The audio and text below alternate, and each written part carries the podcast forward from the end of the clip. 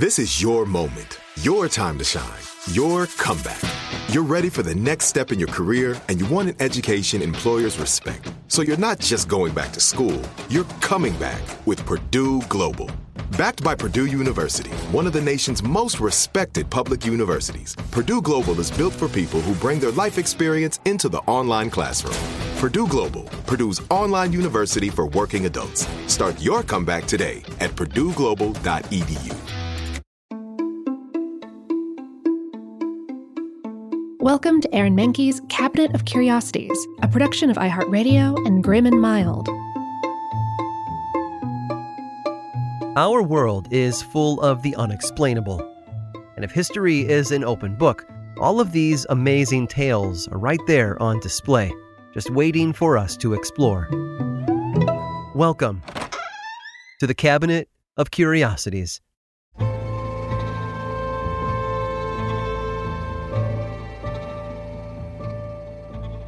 Nothing is made to last anymore. From computers to cell phones, even to clothes, things only last for so long before they start to deteriorate. This brand new smartphone that you spent thousands of dollars on won't even turn on in a handful of years. And all those new clothes your teen bought at the beginning of the school year probably won't even make it till Christmas. But buildings are different, or at least they're supposed to be. In 1915, Japan, a building was constructed that was meant to withstand the worst that nature had to offer. It just didn't count on what man had in store. The Prefectural Commercial Exhibition, or Product Exhibition Hall, was designed by Czech architect Jan Letzel as the centerpiece of the city's business district. It was intended to be a place for companies to showcase and sell their products, as well as a venue for local art exhibitions. Letzel's design was different from the other structures in the area, too. It was three stories tall and made of brick, stone, and steel. In the middle of it, a copper dome sat on top of a five story stairwell. Its unique aesthetic was in stark contrast to the rest of the buildings in the area, making it a popular destination for locals and tourists alike. Thirty years after its completion, though, tragedy struck. The United States dropped a nuclear bomb on the middle of the city, the blast destroyed everything within a one mile radius. Homes, apartments, stores, and offices were reduced to rubble. Nearly 150,000 people were killed between the explosion and the radiation that followed. But not the exhibition hall. Though the roof had burned away and the center of the building was decimated, its sturdy frame still remained intact. Even the dome's skeleton was still there, perched atop the center of the structure, it was the only thing to have survived the devastating bombing of Hiroshima. Soon after the war, the dome was set to be demolished as part of the city's cleanup efforts. However, its remarkable condition amid the rest of the city's ruins made the decision to tear it down a difficult one. Some folks wanted to remove it, while others thought it made a perfect memorial for the bombing. The city decided to leave the exhibition hall alone and instead put a park around it in 1966, they voted to preserve what the locals had come to call the Genbaku Dome. Over the years since then, very little has changed. When modifications are made, such as a minor upgrade to earthquake proof the dome, the look of the building is always left alone. It looks almost exactly as it did just after the dust settled in 1945. To further preserve the structure, the United Nations Cultural Organization, UNESCO, designated the dome a World Heritage Site in 1996. Today, the dome is part of a massive memorial complex meant to convey the scope and devastation of one of the worst moments in modern world history. The Hiroshima Peace Memorial, its surrounding park, and the other nearby monuments are stark reminders of the worst in human nature. But they also represent something else. They stand for resilience and ingenuity, for struggle and fortitude in the face of adversity. And in the case of the dome itself, it's a reminder of that old cliche. They just don't make them like they used to.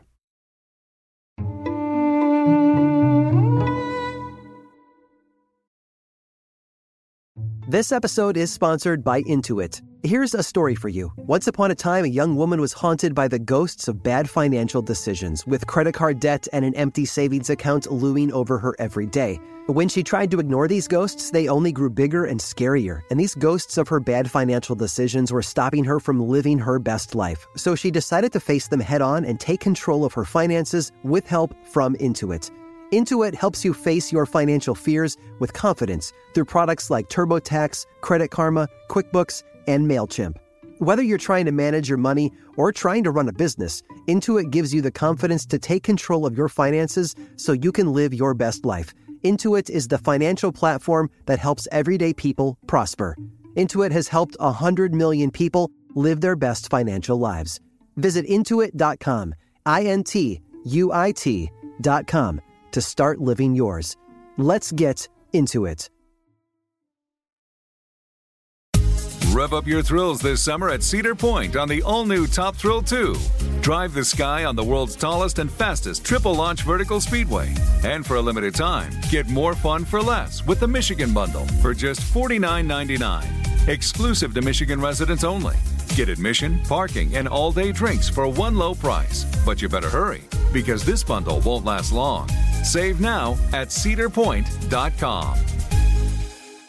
Now, I'd like to introduce you to Meaningful Beauty, the famed skincare brand created by iconic supermodel Cindy Crawford. It's her secret to absolutely gorgeous skin. Meaningful Beauty makes powerful and effective skincare simple, and it's loved by millions of women. It's formulated for all ages and all skin tones and types, and it's designed to work as a complete skincare system, leaving your skin feeling soft, smooth, and nourished. I recommend starting with Cindy's full regimen, which contains all five of her best selling products, including the amazing youth activating melon serum. This next generation serum has the power of melon leaf stem cell technology. It's melon leaf stem cells encapsulated for freshness and released onto the skin to support a visible reduction in the appearance of wrinkles. With thousands of glowing five star reviews, why not give it a try? Subscribe today and you can get the amazing Meaningful Beauty system for just $49.95. That includes our introductory five piece system, free gifts, free shipping, and a 60 day money back guarantee. All of that available at meaningfulbeauty.com.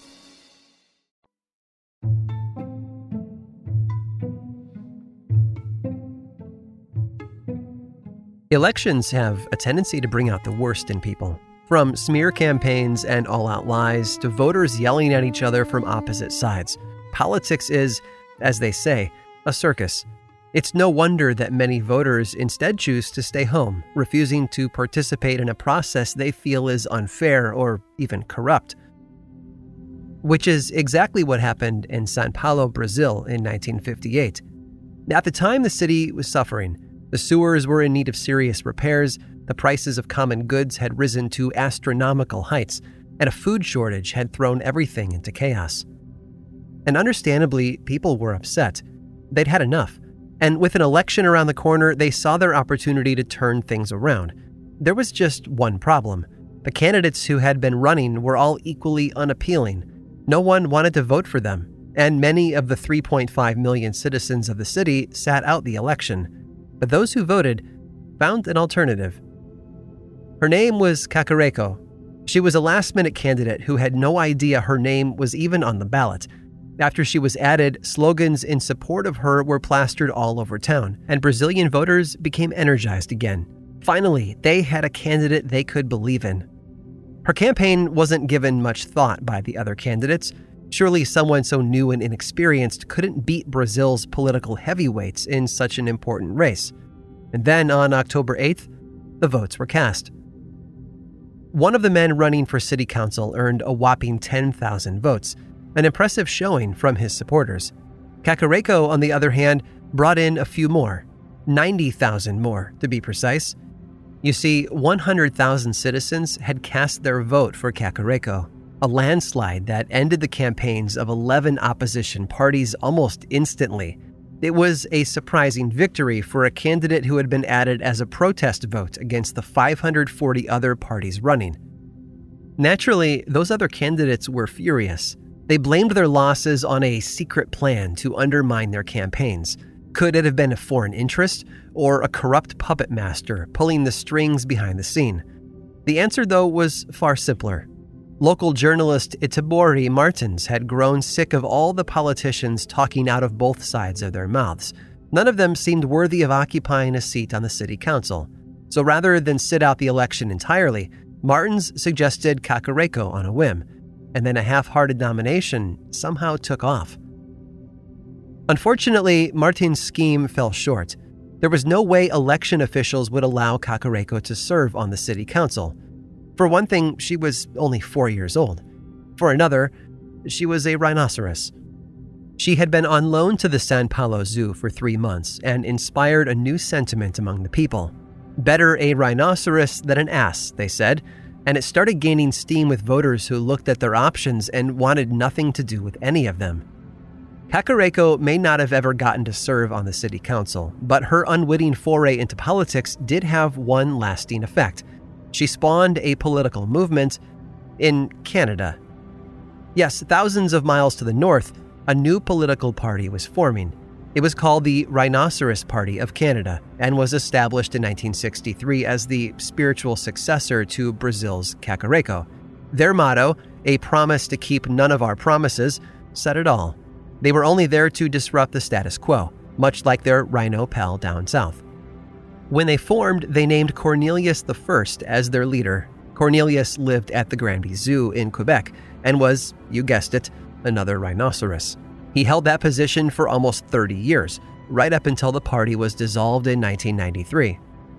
Over the course of nine elections, the Rhinoceros Party didn't win a single seat in the House of Commons, but they stuck to their fairly simple platform, one that resonated with thousands of Canadians. Candidate Brian Gold, who ran for election back in 1990, described that platform as well as anyone might. Just two feet high, he said, and made of wood. I hope you've enjoyed today's guided tour of the Cabinet of Curiosities. Subscribe for free on Apple Podcasts or learn more about the show by visiting curiositiespodcast.com. This show was created by me, Aaron Mahnke, in partnership with How Stuff Works. I make another award winning show called Lore, which is a podcast, book series, and television show. And you can learn all about it over at theworldoflore.com. And until next time, stay curious.